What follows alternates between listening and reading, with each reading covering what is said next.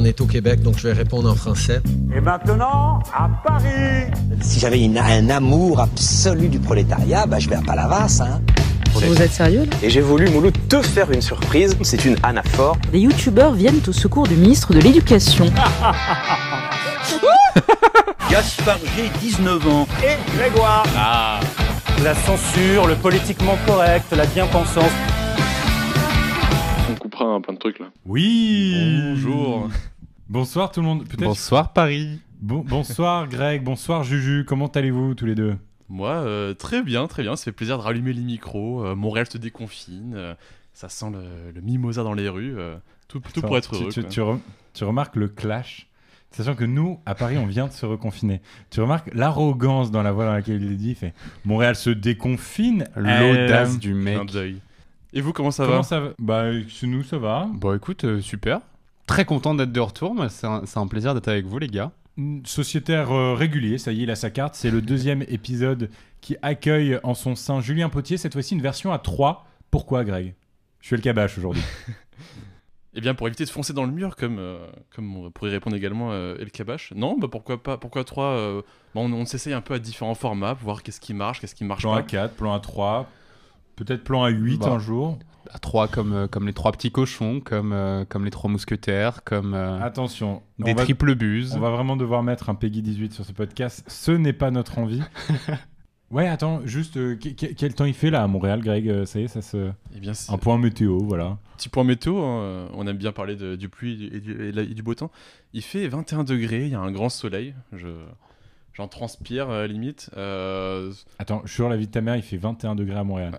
C'est pas très radiophonique, mais je vous montre la météo en direct. Oh. On se croirait en été. C'est que nous là, on est sur un 10 degrés. Il n'y a pas de quoi se réjouir, hein, parce que franchement, Montréal, 21 degrés en mois de mars... Sachant que l'année dernière, il a neigé en mai. Donc, c'est vous donner à peu près le tempo du truc. Mais comme dirait Donald Trump, c'est quoi ? Qu'est-ce qu'il dit sur le réchauffement climatique ? C'est un hoax des Chinois. C'est un hoax. Un peu comme TikTok. Bonjour. On part sur un petit « T'as pas vu la nouvelle ?» Vous êtes chaud ? Exactement. Vous avez pas vu la nouvelle ? Non, laquelle nouvelle ? Raphaël Glucksmann et d'autres parlementaires sont maintenant interdits de territoire chinois pour avoir parlé des Ouïghours. Au moins, le gouvernement français, lui, ne risque pas grand-chose.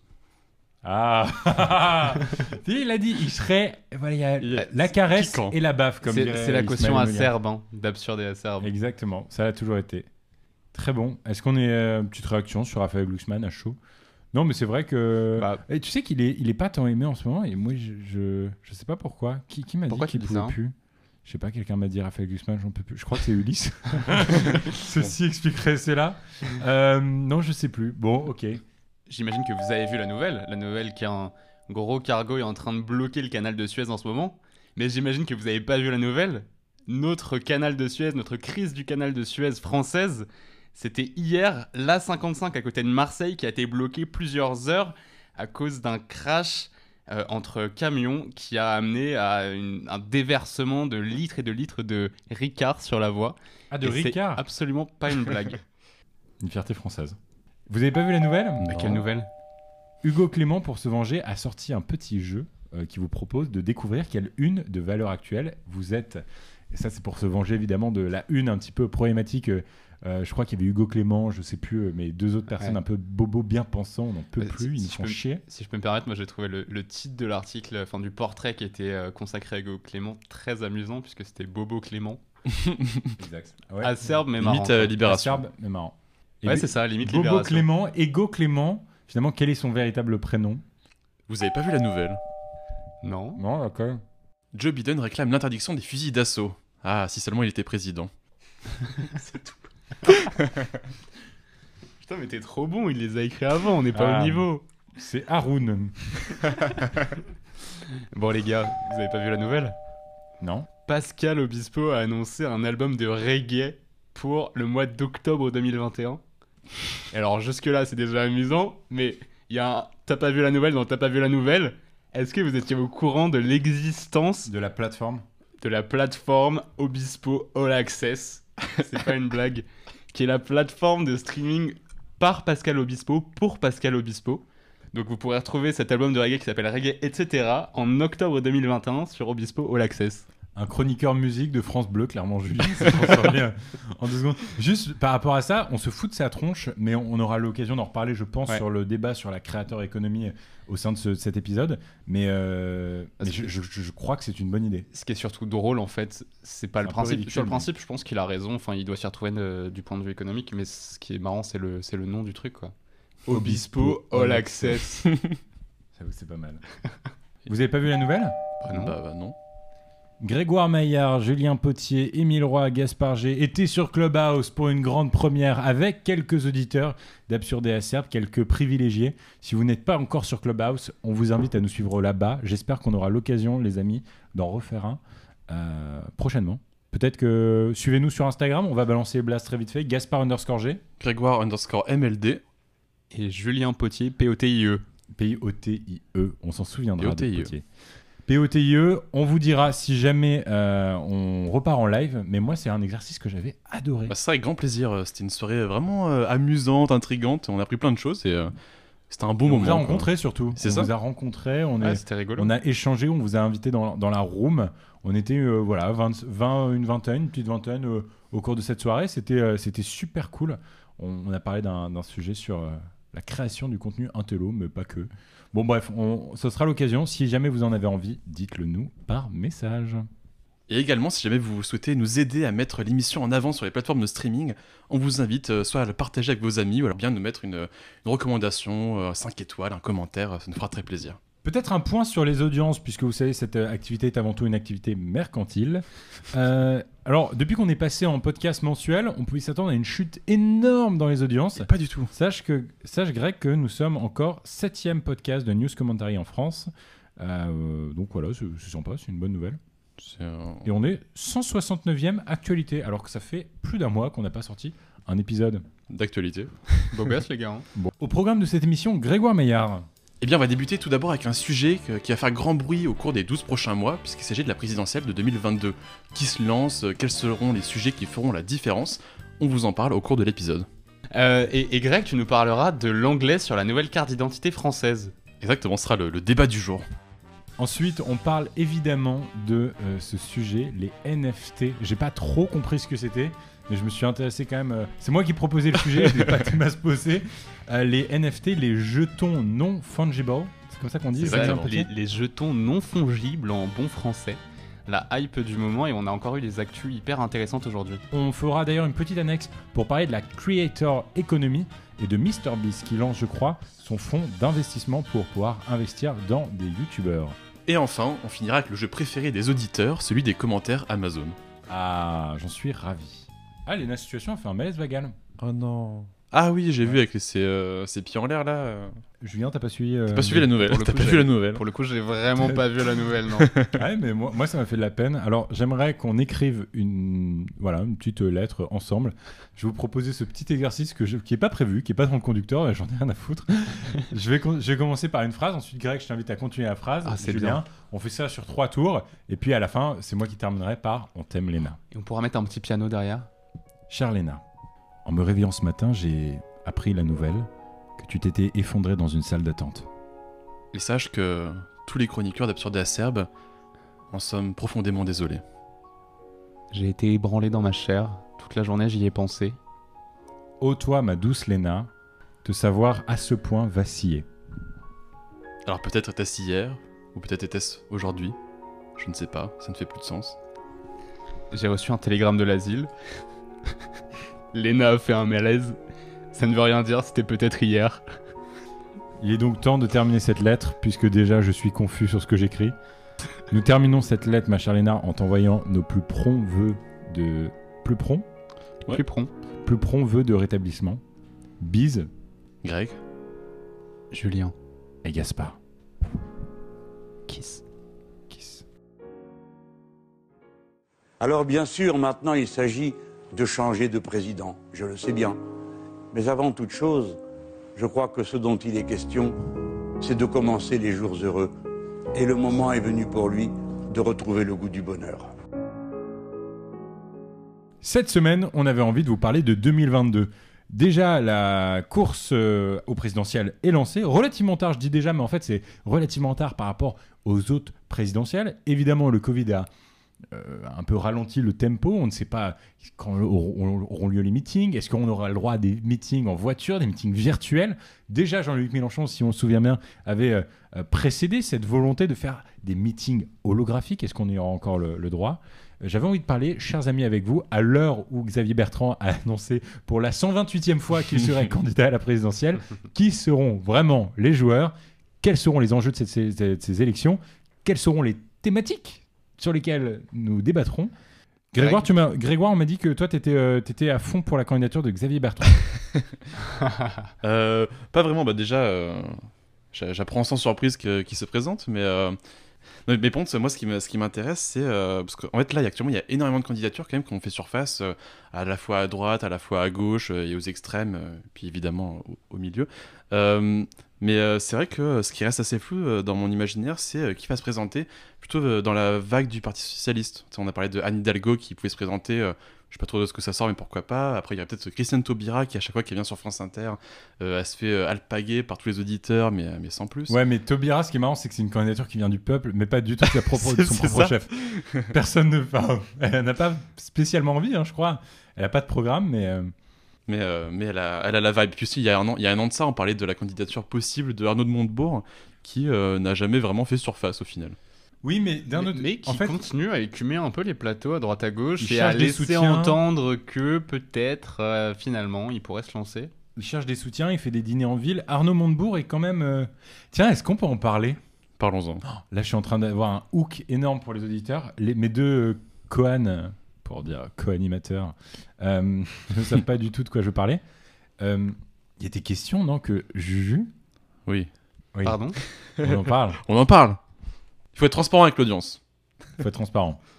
T'avais Spot il y a un an pile et on ne te citait pas, on te citait sous une source anonyme à l'époque dans Absurde et Acerbe, je crois. Tu te souviens de ce truc? Ouais, je m'en rappelle. T'avais Spot un hâte. C'était quoi ce hâte? C'était... Peut-être c'est toujours d'actualité, hein. Peut-être qu'un an après, ça n'a pas été... Je suis allé checker il y a quelques semaines et le compte Twitter a l'air mort en tout cas, mais c'était un hâte Projet France. Je crois que c'était ça le nom. Je crois que c'était ça aussi. Je crois que c'était un peu mieux comme nom. Non, je crois que c'était aussi claqué. Alors, je te permets pas déjà. On va aller checker ça en direct. Le Projet France. Ouais, c'est ça, le Projet France avec une merveilleuse photo d'Arnaud Montebourg qui tire la gueule. La dernière fois qu'ils ont RT, c'était en août 2020. Ouais, tu vois, un peu mort. Bon, c'était hyper mal géré comme compte et tout, mais ce qui était intéressant, c'était de voir qu'il restait une base de soutien, un premier cercle de soutien et qui commençait à se mobiliser en ligne pour faire en sorte de solliciter la candidature de Montebourg. Juste, peut-être, avant de parler de la méthode, j'aurais bien aimé, juste parce que les auditeurs aiment bien ça, il y aura qui? Bon, bah, Mélenchon, Le Pen, Macron, on est d'accord là-dessus? Jean Lassalle, les gars. Il y aura sûrement Nathalie Arthaud. On sait que, alors pour le coup, là, c'est moins rigolo, mais on sait qu'Éric Zemmour consulte pour voir s'il peut avoir les signatures. Ouais, donc du coup, on a... en fait, la vraie question, c'est qui sera à gauche, qui sera à droite? Attends, tu peux me passer mes feuilles blanches derrière les lèvres, là? Ça? Ouais, toutes. Hop là. J'avais fait une petite liste. Alors, j'ai Hidalgo, Taubira, Hamon. Alors, j'ai ratissé large. Hein. Attends. De quoi on parle? De ceux qui pourraient être candidats? Parce que tous ne le seront pas. De mes candidats. C'est pas les candidats qui veulent. C'est si demain, je veux organiser une primaire, voilà qui choisirait. Ah, une primaire? Tu choisirais? Ouais, une primaire. Tous ne voudraient pas nécessairement y participer. Mais dis les termes, Gaspard, il faut qu'on sache de quoi tu parles. De tes préférences. Hidalgo, Taubira, Hamon, Olivier Faure, Montebourg, Hollande, Cambadélis. Je sais que Hollande et Hamon n'ont aucune chance, certes, mais j'aimerais bien les voir. Parce que quand c'est un peu ton équipe de FIFA, les All Legends, où t'as Zinedine Zidane qui joue avec Mbappé. Mais Cambadélis, il est vraiment dans ton 11 mondial sur FIFA, mec. Parce que ça me ferait rire en fait. Excuse-moi. Ça me ferait rire. Tu te souviens pas de cette photo du meeting de campagne qu'il a fait pour les primaires de la gauche en 2017 où il était sur une putain de palette dans Paris, il y avait 12 gugus devant lui. Et à droite, j'en ai beaucoup moins, j'avais Bertrand, Retailleau, Pécresse, Wauquiez. C'est beaucoup moins funky à droite, mais apparemment... Donc Retailleau, apparemment, c'est le candidat des Républicains s'il devait y avoir une primaire. Mais Xavier Bertrand, qui de toute façon a dit sur Le Point et différents médias, j'irai quoi qu'il arrive. Primaire ou pas primaire, mais j'en ai rien à foutre, j'y vais. Cette fois-ci, les gars, c'est mon moment. Et je trouve ça fou. C'est vraiment l'erreur... Enfin, c'est 2002 bis. Alors oui, Bah en fait, moi, à mes yeux, ce que fait avec Xavier Bertrand, c'est un peu ce que fait Mélenchon avec la gauche, c'est-à-dire genre il arrive bien en avance, il s'impose, il sait qu'il peut avoir un bon bassin de voix, et du coup en fait chaque personne qui viendrait s'ajouter, ça viendrait juste tuer la candidature de droite ou la candidature de gauche, et Mélenchon fait un peu pareil en venant un peu bien en avance, en disant qu'il s'inscrit, enfin qu'il va dans la présidentielle, et en soi genre chaque candidature qui s'ajoute en plus à gauche viendrait juste décroître les chances de la gauche de gagner, quoi. Oui, je suis tout 100% d'accord avec toi. Par contre, je crois que Juju, tu avais un point sur les primaires, non ? Bah en fait, pour revenir sur Bertrand, en fait, l'enjeu chez les Républicains à l'heure actuelle, c'est que dans les statuts du parti, pour le moment, il y a une obligation de tenue de primaire. Sauf qu'il y a un truc qui plane dans l'air, comme on sait que la dernière fois, ça leur a pas trop réussi parce que ça a amené à mettre en avant un candidat qui était assez radical dans leur camp et qui n'a pas été capable de rassembler suffisamment pour aller au second tour, bon, outre les affaires des costumes et compagnie, on peut douter du fait que ces primaires se tiennent bel et bien finalement. Et en fait, pourquoi Bertrand a pris cette décision, qui n'est pas stupide sur le plan stratégique, vraiment d'officialiser la candidature, même s'il le laisse entendre depuis des mois. À l'heure actuelle, dans les sondages, il est dans un mouchoir de poche avec Valérie Pécresse, mais quand même légèrement devant. Et l'idée, c'est d'anticiper totalement le lancement d'éventuelles primaires et l'annonce d'une éventuelle candidature de Valérie Pécresse pour créer l'effet de surprise, se placer au-dessus de cette primaire et imposer en quelque sorte, coûte que coûte, sa candidature comme étant la candidature naturelle de la droite, parce qu'à l'heure actuelle, il est crédité d'environ 14% dans les sondages sérieux, IFOP, Ipsos, etc. C'est-à-dire qu'il semble être le premier candidat de la droite pour l'heure, sachant qu'on est encore très loin, et il faut préciser que là, tout ce qu'on dit, c'est extrêmement hypothétique. C'est impossible de prédire l'avenir. Ça reste des suppositions. De toute façon, ça va se bouffer des voix avec... Là, la droite, le problème avec Zemmour, l'entrée de Zemmour, l'entrée de Le Pen, Zemmour, et une droite hyper radicale. Si jamais il y a un candidat radical chez les Républicains, le problème, non, c'est plutôt bon pour nous gauchistes. Mais le truc, c'est que ça va se bouffer des voix et ils vont faire encore 8%, quoi. En tout cas, Marine Le Pen est bien plus sérieuse et dangereuse qu'il y a 5 ans. Et on l'a vu récemment, c'était quoi ? C'était l'émission politique ? Comment ça s'appelle aujourd'hui ? Vous avez la parole, enfin le prime politique de France 2, quoi, face à Darmanin. Elle était bien plus sérieuse et en maîtrise des dossiers que Darmanin. Et elle semblait beaucoup plus lisse qu'un Darmanin. Ouais. Et aujourd'hui, elle est vraiment... elle est au taquet, quoi. C'est-à-dire qu'elle a plus ses fiches partout, comme ce qu'on a pu voir lors du débat d'entre-deux tours en 2017. Elle a plus besoin de fiches, elle maîtrise ses dossiers. En fait, là, le sujet de la présidentielle 2022 est revenu très fort ces derniers jours, suite à un sondage qui a été commandé par Marianne, qui voulait un panorama actuel des intentions de vote pour 2022. Et en fait, ce qui était extrêmement... Comment dire ? Le signal fort de ce sondage... C'était le fait que dans l'hypothèse d'un Macron versus Le Pen au second tour, ils sont dans un mouchoir de poche.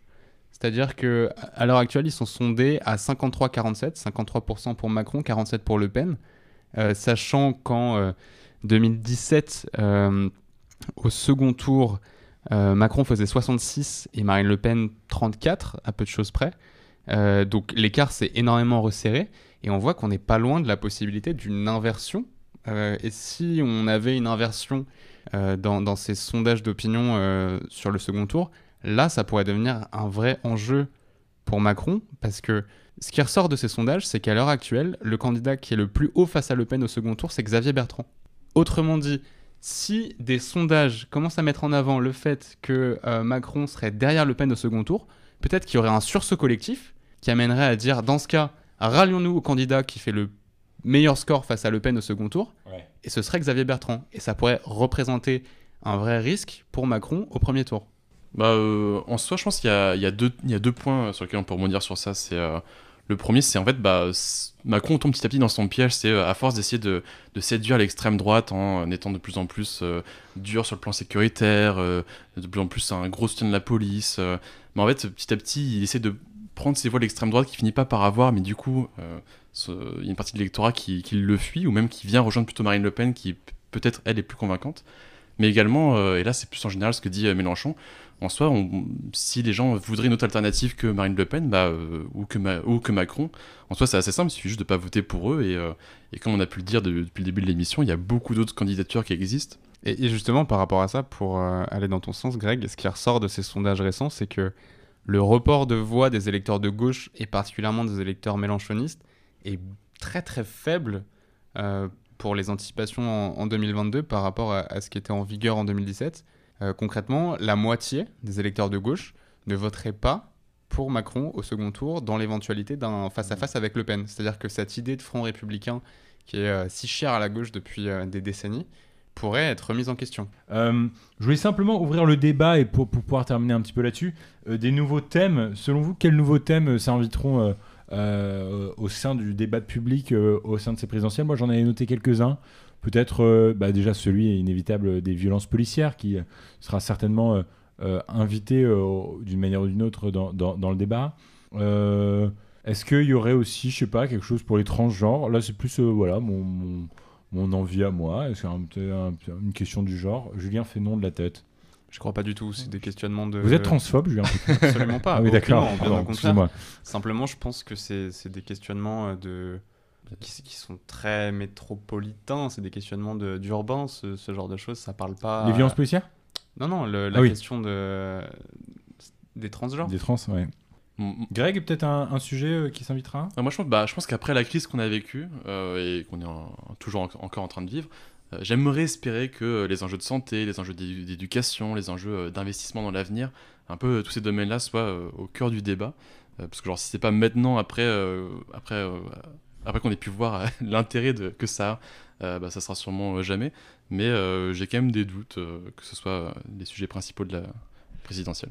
Moi, la gratuité des protections menstruelles aussi, peut-être. Pas du tout. Je pense pas que ce soit un sujet central. Jamais. C'est peut-être une proposition parmi d'autres dans un programme. C'est super... Ah oui, non, mais d'accord. Non, mais c'est super important comme sujet, mais ça fait pas un débat d'élection présidentielle déjà. Et surtout, non, mais c'est pas. Laisse-moi rêver. Il faut sortir de Paris un peu. Ça passe juste sur ça, genre. Il était acerbe, hein. Ouais, j'étais acerbe. Mais c'est vrai. Moi, je voudrais revenir sur ce que disait Greg, parce que j'aimerais croire, comme Greg, que des sujets relatifs à la santé, à l'éducation, à l'environnement reviennent fortement suite à cette crise. Malheureusement, ces dernières années, on voit déjà que, globalement, la France penche plutôt à droite. Et au-delà de ça, je pense que la période Covid et la crise Covid, naturellement, a un peu tendance à neutraliser le discours progressiste, parce que dans une telle période d'incertitude, on a collectivement besoin d'ordre, de sûreté, de base stable, et par nature, je pense que c'est une période qui est malheureusement défavorable aux thèmes progressistes. C'est vrai. On a besoin d'un papa ours ou d'une maman ours dans lequel se blottir et se dire « nous sommes rassurés ». Si je vous ai bien compris... Vous êtes en train de dire à la prochaine fois.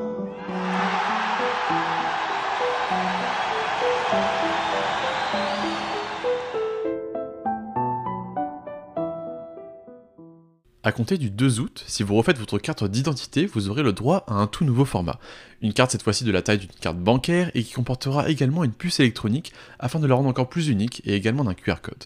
Et personnellement, il y a un détail qui ne m'a pas choqué non plus mais qui au moins m'a marqué. C'est l'apparition de la langue anglaise sur la carte d'identité française. Alors c'est peut-être un débat qui peut paraître ridicule depuis la France, et je sais pas ce que vous en pensez, mais à mes yeux, pour un document administratif français qui a vocation à être utilisé par des Français, en France, dont la langue officielle est le français, je ne vois pas ce que l'anglais a à faire là. Et à mes yeux, c'est plus ou moins une défaite politique et une défaite linguistique qui n'aurait pas forcément lieu d'être. Encore plus à une époque où le Royaume-Uni et les États-Unis font un peu chambre à part et sont de moins en moins des alliés stratégiques. Autant je suis pro-loi 101, qui au Québec, rappelons-le, est la loi qui protège la langue française, qui fait qu'aujourd'hui on a le droit aux incroyables 2 plutôt qu'aux indestructibles 2, autant dans un contexte d'usage de la carte d'identité française au sein de l'espace Schengen, dans l'Union européenne, je trouve ça assez pertinent, d'autant que là on ne supprime pas la langue française, on propose une deuxième lecture une deuxième langue sur la carte sans la rendre officielle, puisque si je crois, d'un point de vue interface ou je sais pas comment expliquer, mais design, on a mis la traduction anglaise en italique et en très fin. Bah, en très fin, je trouve qu'elle est quand même pas mal visible, mais on a aussi pu mettre, je sais pas, l'espagnol qui est pas mal parlé, on a pu mettre l'Allemagne qui est peut-être un partenaire un peu plus central. Je suis désolé, qui parle espagnol dans l'Union Européenne? À l'Espagne. Moi, je suis assez.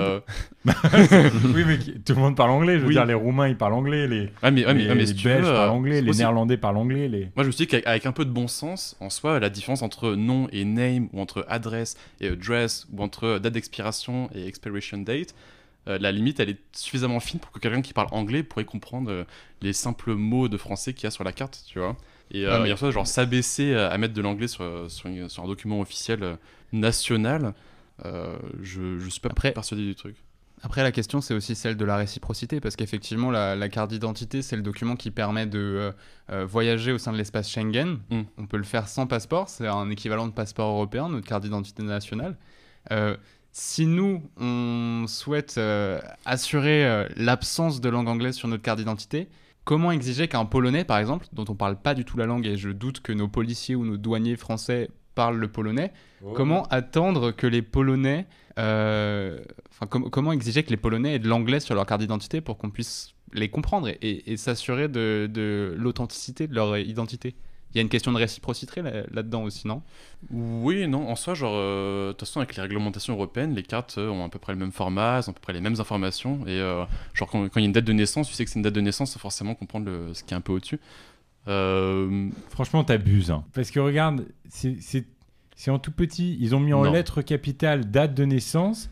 Ils ont mis en italique avec une police 2 fois moins grande. Enfin, peut-être pas 2 fois moins grande, mais un tout petit peu moins grande. Date of birth. Ah, par contre, en vrai, ce qui est lamentable, c'est qu'ils ont mis date de naissance. Point. Et par contre, ils l'ont mis en entier sur la version anglaise. Après, c'est des prototypes. Faudra voir à quoi ça ressemblera en réalité, mais. Est-ce qu'il y a débat encore sur le truc au sein des départements pour le faire? J'ai pas vraiment lu. Qu'est-ce qui se dit sur Twitter? Qu'en pense la toile? Il n'y a pas vraiment de débat. Je pense que c'est le prototype qu'il y a sous nos yeux et celui qui va apparaître chez nous prochainement. Il y a nom d'usage, vous aviez vu ça? Ouais. Mais ça, c'est classique à l'état civil, ça existe partout. Moi, j'ai pas ça sur ma carte d'identité. Non, mais parce que ton nom de famille... c'est le nom que tu utilises, ton prénom et ton nom sont ceux que tu utilises. Et je pourrais marquer Gaspard G sur nom d'usage.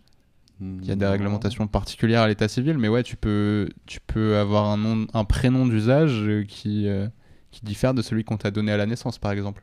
Intéressant. Mais pour revenir sur cette histoire d'anglais sur la carte d'identité, en fait, moi, je suis allé lire 2-3 trucs à ce propos, et en fait, ce que j'ai vu, c'est que je suis même pas sûr qu'on ait vraiment le choix, dans la mesure où il y a un règlement de l'Union européenne qui date de 2019, selon lequel le titre du document devrait également apparaître dans au moins une autre langue officielle supplémentaire des institutions de l'Union. Donc ça, c'est du baratin de technocrates pour dire que concrètement, sur les cartes d'identité émises par chaque pays membre de l'Union européenne, il faut non seulement la langue officielle nationale de cet État, mais en plus de ça, une autre langue. Et c'est vrai qu'on aurait pu avoir de l'espagnol ou de l'italien, je sais plus ce que tu suggères. Ou de l'allemand, par exemple.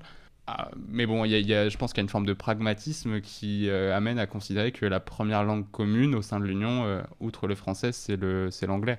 Mais bon, j'entends le débat, hein. Moi, je le rends pas ridicule, contrairement... Certains te tourneraient en ridicule pour avoir osé... et mettre le débat, moi je le tournerai pas en ridicule. Je trouve ça intéressant de se poser la question. Bon, si c'était à refaire, moi je l'aurais fait un peu. Ouais, je sais pas. En tout cas, il y a un sénateur PS qui s'appelle Michael Vallet qui est pas content, hein, et qui est en train d'entreprendre des mesures pour faire en sorte que ce truc-là soit modifié. Bon, il y a un paquet de constitutionnalistes, donc des experts en droit constitutionnel, qui mettent en avant le fait que c'est un peu un écran de fumée, que ça mènera à rien, parce que factuellement, c'est légal et ça se passera pas autrement, quoi. Est-ce que la langue française est suffisamment protégée en France? Pavé dans la main. Pavé dans la main. Non, mais vraie question, parce que... Bah, en fait, je pense que c'est... contrairement, par exemple, au débat qu'il peut y avoir au Québec, je pense qu'en fait, en France, la langue française n'est pas menacée, dans le sens où la majorité des gens parlent français, on va pas subitement parler l'allemand ou le portugais... Il n'y a pas forcément autant un besoin de la protéger que dans d'autres endroits du monde. Mais après, on peut quand même se poser la question d'un point de vue peut-être plus à la fois symbolique, d'un point de vue diplomatique et politique, de savoir avec qui on va être allié, avec qui on va être proche. Et en l'occurrence, parce que la langue anglaise n'était pas le meilleur choix. Aimez-vous le français ? C'est un débat qui pourrait y avoir sur un carrousel d'Hugo Décrypte. Pourquoi pas ? Aimez-vous la langue française ? Êtes-vous pour ou contre la langue française ? Moi, j'aime bien ma langue. J'aime bien mon pays, j'aime bien ma langue. Tout à l'heure, j'ai posté une story un peu chauvin en disant « le plus beau pays du monde ». Et j'ai eu des commentaires qui m'ont dit « oh là là, Front National, blablabla ». Sérieux ? J'étais en mode genre... Non, sérieux ? J'ai bloqué ces gens. Combien ? Un ou deux. On veut des noms. Un.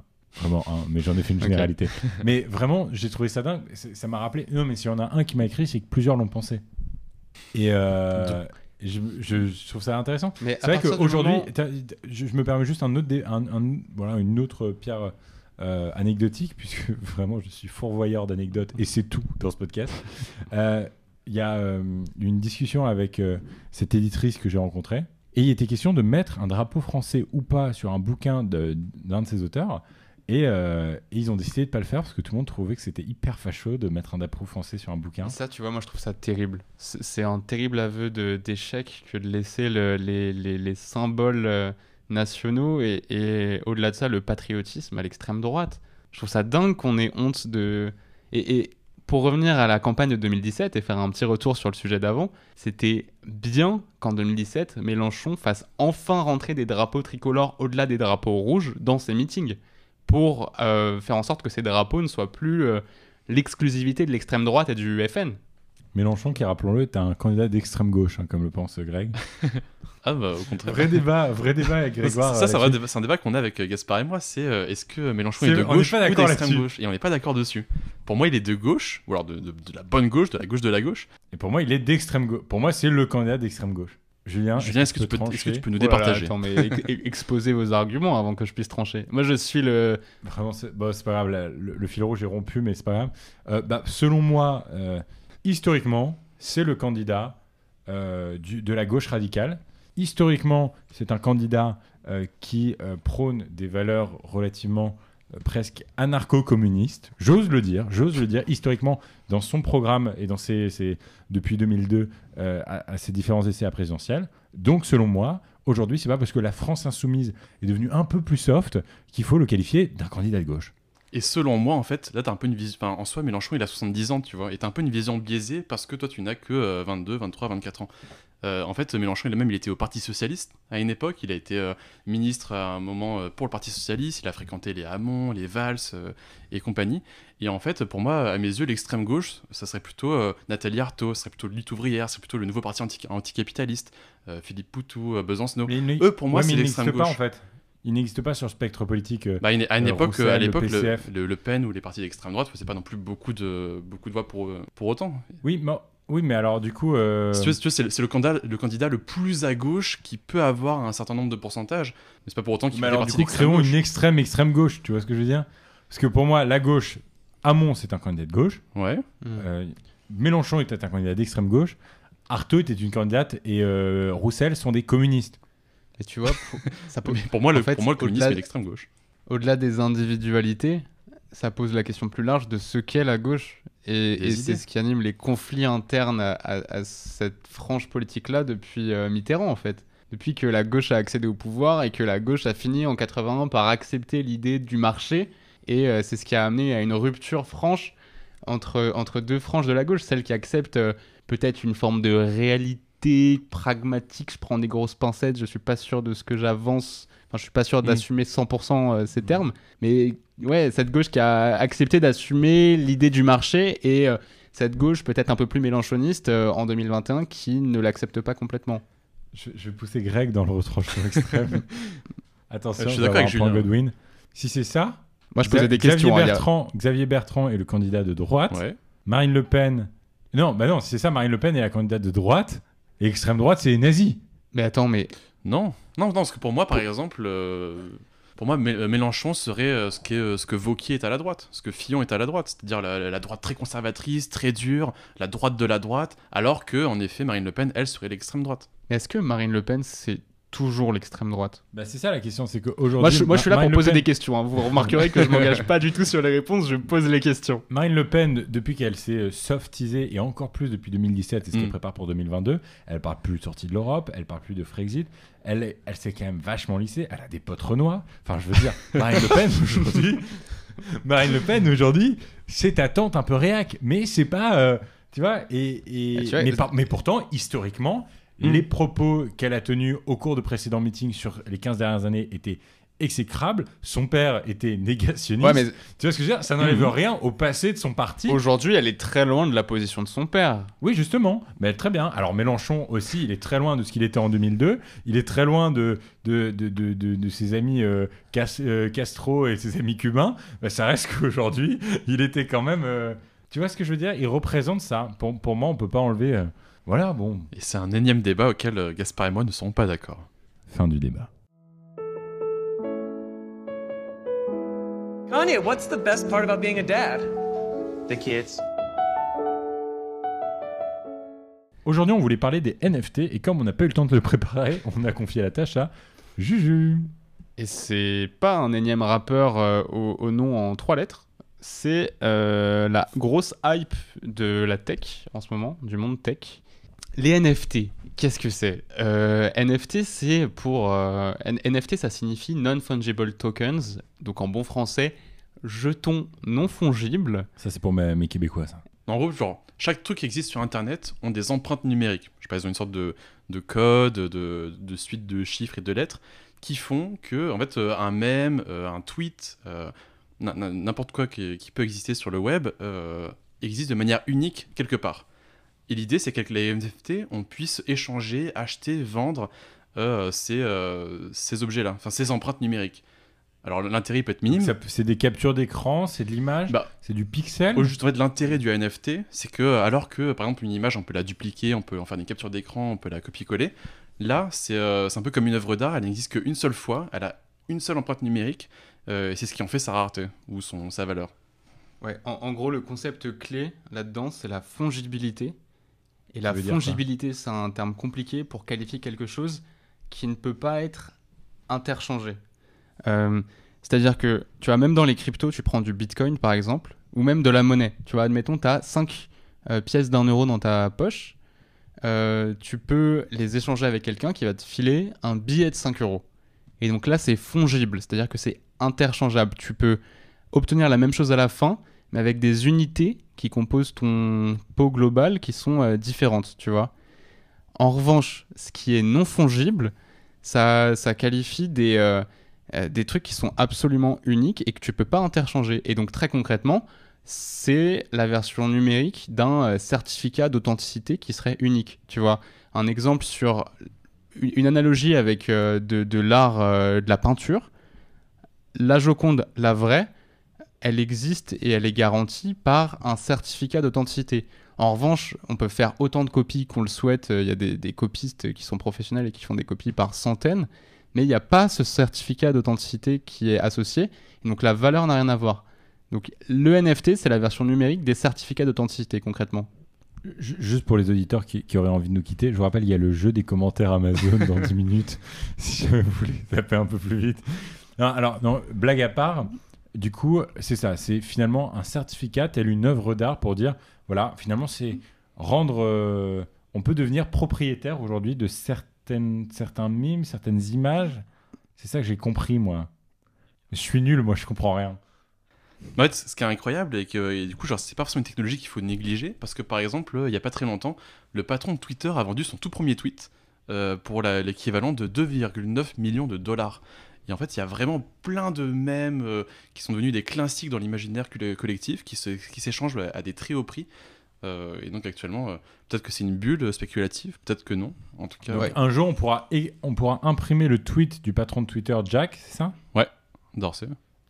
On pourra imprimer son tweet. C'est pas tant l'idée d'imprimer, c'est l'idée que c'est dans le salon et dire, mais avec le certificat d'authenticité, voilà. Du style j'ai acheté ce tweet. C'est moi qui suis l'unique propriétaire de ce truc-là. Bon, et pourquoi on fait de la masturbation intellectuelle ? Au fond, c'est du putain de certificat d'authenticité. Aujourd'hui, tu peux acheter un truc sur Internet. Genre, je peux acheter le sourire de Greg là. Greg me le vend s'il est propriétaire, je sais pas, de ce NFT. C'est ça. Et moi, je peux dire, voilà, j'ai acheté le sourire de Greg à telle minute du podcast Absurdé. En gros, c'est ça. Exactement. C'est un certificat d'authenticité numérique. D'accord. Et qui est garanti par la technologie blockchain. Pourquoi on voulait parler de ça ? Je sais plus. Bah, parce qu'il y a une hype énorme en ce moment. Je vois pas le rapport avec MrBeast que j'avais pitché. Il y a un rapport sur la creator economy un peu ou pas du tout ? Le rapport est pas direct, mais on peut en trouver un.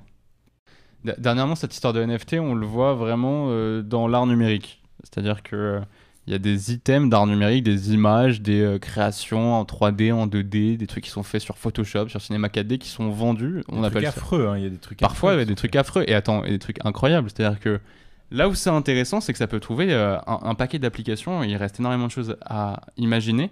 Et par exemple, pour des créateurs sur Internet, des gens qui ont des communautés de fidèles qui s'intéressent au contenu, voilà.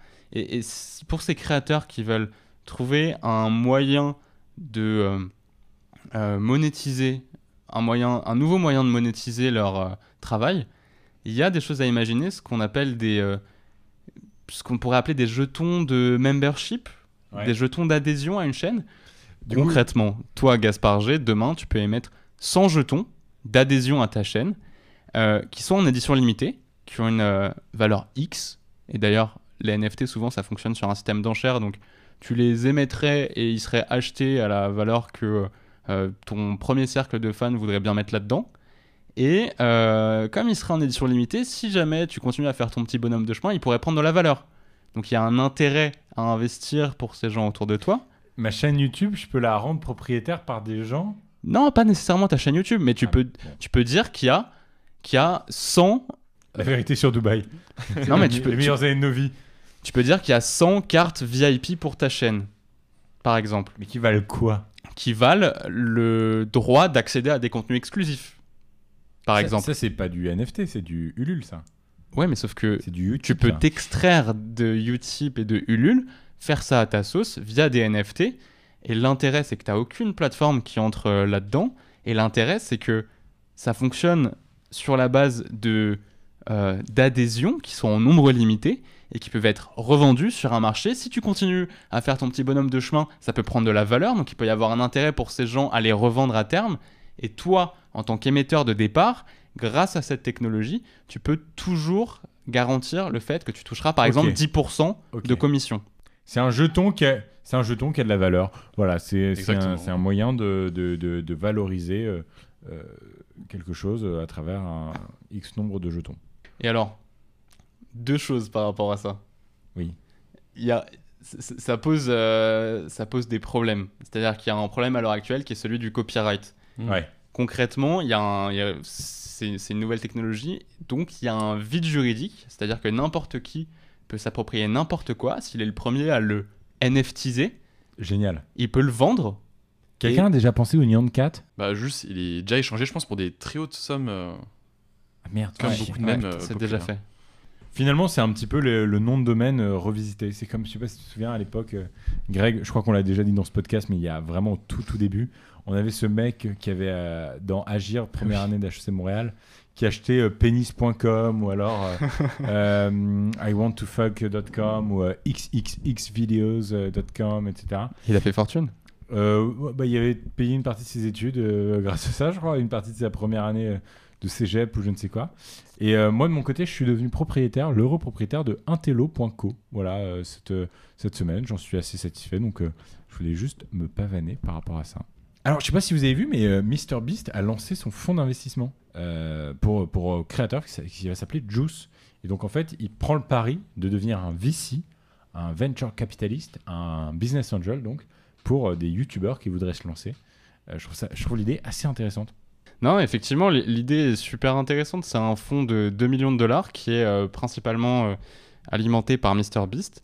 Et l'idée, c'est de financer des créateurs et que ce soit des créateurs qui financent les créateurs.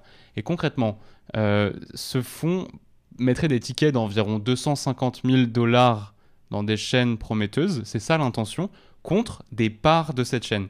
C'est-à-dire qu'il y a un pari de la part du fonds sur le fait que les chaînes dans lesquelles ils investiraient prospèrent afin de tirer du bénéfice de tout ça à terme et de créer une forme d'émulation et de dynamisme créatif pour ces chaînes YouTube. Moi, la grande question, c'est la question du ROI, du retour sur investissement, du return on investment, du retour sur investissement. Je me pose la vraie question, parce que c'est pas évident de savoir c'est quoi un vrai retour sur investissement pour un youtubeur. Est-ce que le but c'est d'être rentable? Est-ce que le but c'est d'avoir des vues? Parce que l'influence qu'il dégage n'est pas nécessairement, le pouvoir en fait d'influence n'est pas nécessairement quantifiable d'un point de vue monétaire. Il y a une vraie question qui tourne autour de ça. Mais je trouve l'idée hyper intéressante, et en fait c'est le pari de se dire qu'aujourd'hui finalement un youtubeur c'est une start-up médiatique.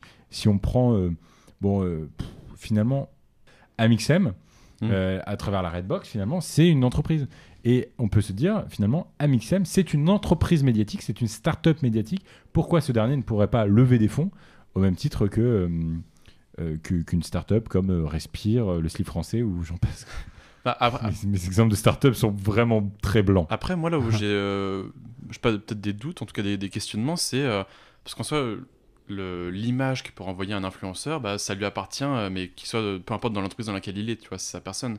Et du coup, en fait, le fait de pouvoir investir dans une chaîne YouTube ou dans un groupe autant d'argent, est-ce que c'est vraiment un placement sécuritaire, dans le sens où si le youtubeur d'un jour à l'autre part pour X ou Y raison, en fait, il pourrait toujours continuer de bénéficier de son influence, mais tout en laissant la boîte de côté amorphe, quoi. Après, j'ai l'impression qu'il y a aussi cette dynamique qui s'approche du coup du NFT, de se dire genre je possède une partie de la chaîne d'un créateur. En fait, je crois que plus qu'un retour sur investissement financier, il y a aussi un sentiment d'appropriation, en tout cas d'affiliation, de propriété du youtubeur, un peu comme quand les plateformes de style Utip, qui étaient elles-mêmes inspirées de Patreon aux États-Unis, ont proposé d'abord...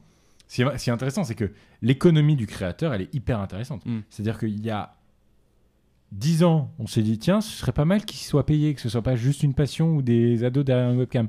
Il y a 7 ans, on s'est dit, tiens, ce serait pas mal que la communauté puisse les rémunérer à travers une espèce d'abonnement premium ou d'un pourboire régulier avec les Patreon, etc. Donc là, c'était se dire, les créateurs vont enfin pouvoir être rémunérés. Et là, on est passé à une autre échelle où se dire, tiens, les créateurs peuvent lever des millions de dollars. Et ça pourrait être, ça peut être intéressant. C'est quelque chose qui existait déjà d'une certaine manière chez les networks.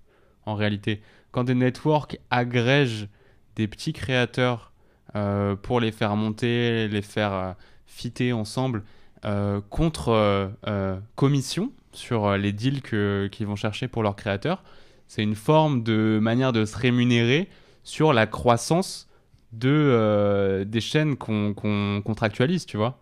Oui, mais il y a combien d'entreprises qui font ça, tu vois ce que je veux dire? C'est-à-dire que il y a Webedia. Ouais, mais sauf que c'est le cœur de l'industrie, c'est le cœur des leaders de l'industrie. Oui, mais la différence avec la levée de fonds, c'est que ça permet à qui veut, techniquement, à partir du moment où il y a les ressources financières et à partir du moment où le porteur de projet est séduit, de devenir propriétaire d'une partie de ça. En fait, ça ouvre la porte ailleurs qu'à l'industrie.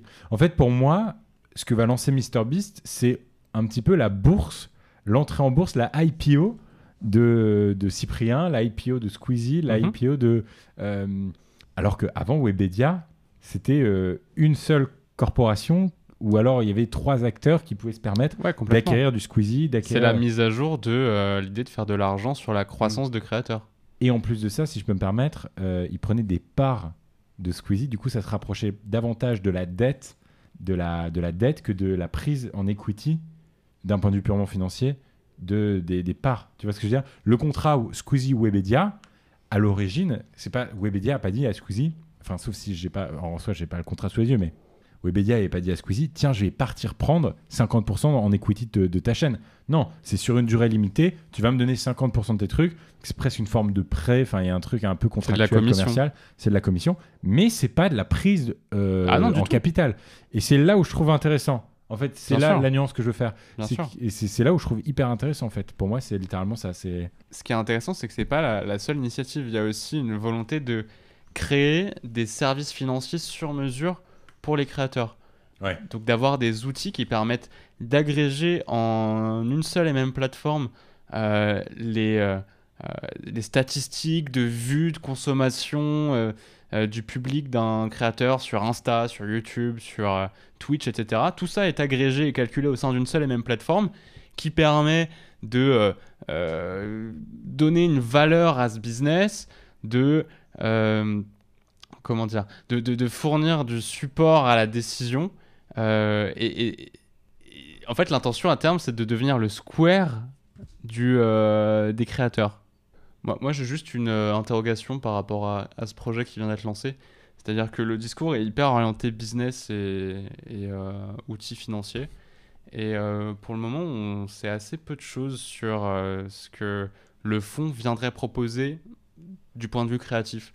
Est-ce qu'il y aurait vraiment un soutien, une forme de rôle de manager, de DA, de conseiller artistique sur le développement des chaînes? Ça, on en sait très peu. Peut-être un point d'interrogation et peut-être un point de faiblesse à terme s'il n'y a pas d'engagement fort du point de vue artistique. Ouais. Non, c'est vrai. Si je peux me permettre, c'est peut-être un peu vache ce que je veux dire. J'y vais? Allez, je me lance. MrBeast, qui est soi-disant le premier youtubeur, qui est annoncé comme étant le premier youtubeur qui va passer la net worth du $1 billion, alors dans un petit bout de temps, mais en tout cas, surtout les sites de niche et tout le monde l'annonce.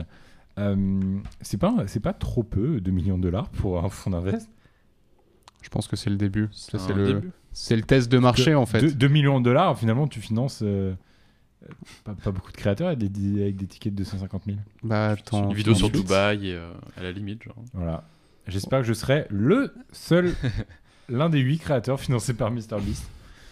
On n'en doute pas une seconde.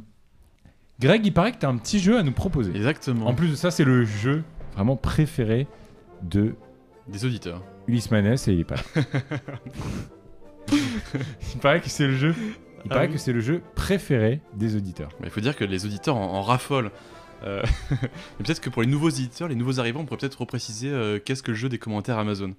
Alors pour faire très simple, c'est alors j'ai sélectionné en amont des commentaires de clients sur des livres que Gaspard et Julien devraient connaître normalement, et le premier de vous deux qui trouvera l'œuvre remportera tout simplement le point. Oh, donc on est en match? Ah, on est en compétition, j'adore. Bah oui, c'est vrai qu'avant on pouvait pas le faire. L'intérêt d'être à 3, c'est que maintenant on peut. Maintenant il y a de l'enjeu dans les jeux. Attends, mais toi tu joues pas du coup, Greg? Non, mais moi je. Ah non, il a écrit les questions. Banane. Oh. Créateur des jeux. Du coup, premier livre. Michel Louis écrit: je sais que ce livre est en PDF gratuit, mais je préfère l'acheter afin de soutenir le courage de l'auteur. Merci. Crépuscule, Juan Branco. J'ai levé la main moi aussi, je l'avais. Comment vous l'avez? Mais c'est évident, pardon. Il en parle tellement partout de son PDF qui est partout. Ah, mais on lève pas la main, c'est un jeu de grand malade. T'as levé la main, donc moi j'ai levé la main. Sauf que tu l'as dit. Pardon, bon allez, un partout. Mais attends, c'est drôle, mais moi j'y croyais pas que c'était celui-là. Ah mais c'était totalement celui-là, après moi j'en avais qui parlait un peu plus de la bourgeoisie décadente, du manque d'éthique. Vas-y. Je peux les lire rapidement. Bon, c'est un partout. Pour le kiff, hein, c'est un partout pour un combat déjà très serré. C'est un truc de titan. Hein. Faut y aller. Hein. Et ensuite, il y avait Daniel Zumino et Jérôme Lantéry qui étaient un peu en contradiction. Un disait que l'auteur nous infligeait sa vision paranoïaque du monde, que les faits étaient banals, qu'ils étaient présentés comme des révélations. J'aurais trouvé. Au mot paranoïaque, j'aurais trouvé.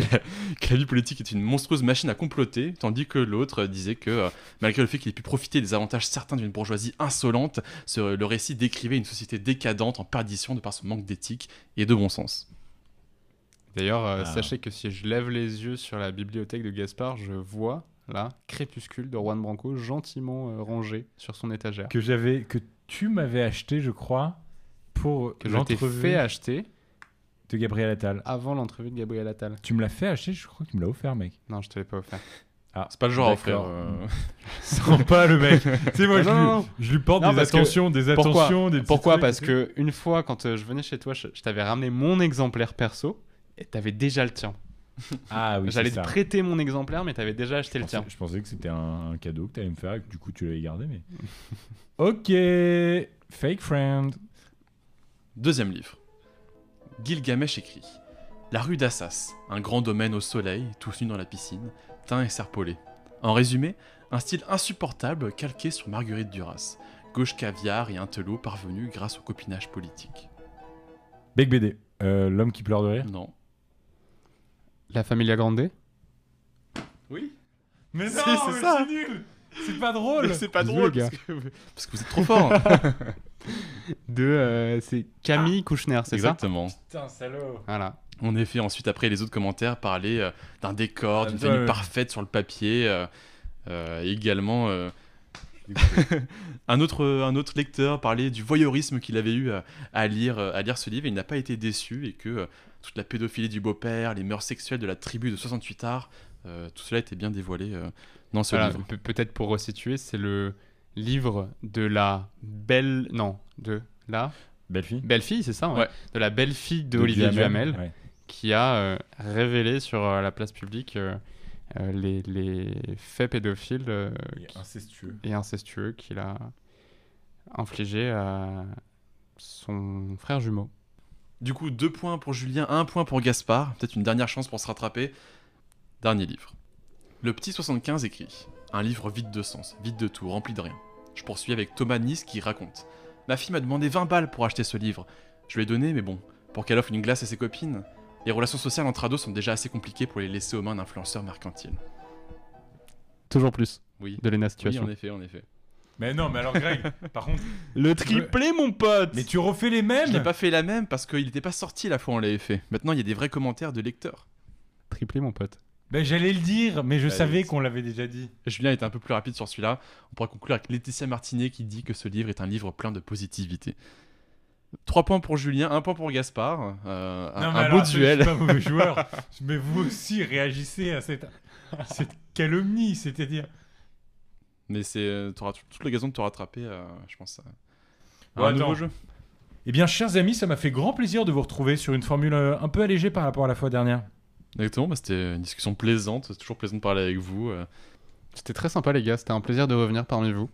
On essaye des formules à 4, des formules à 3, des formules à 2, peut-être des formules à plus encore. On vous invite à nous dire si vous avez aimé l'épisode, à mettre 5 étoiles sur votre appli de podcast préféré, à nous laisser éventuellement un petit commentaire sur iTunes Podcast, iTunes Balado, tout ça, et à nous faire vos retours nombreux et nombreuses sur Instagram.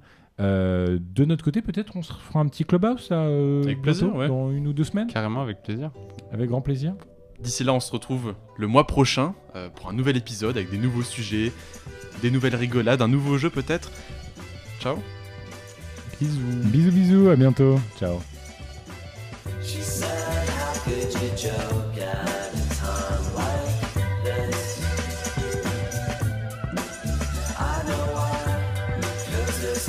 You want it all along now, isn't it? I think that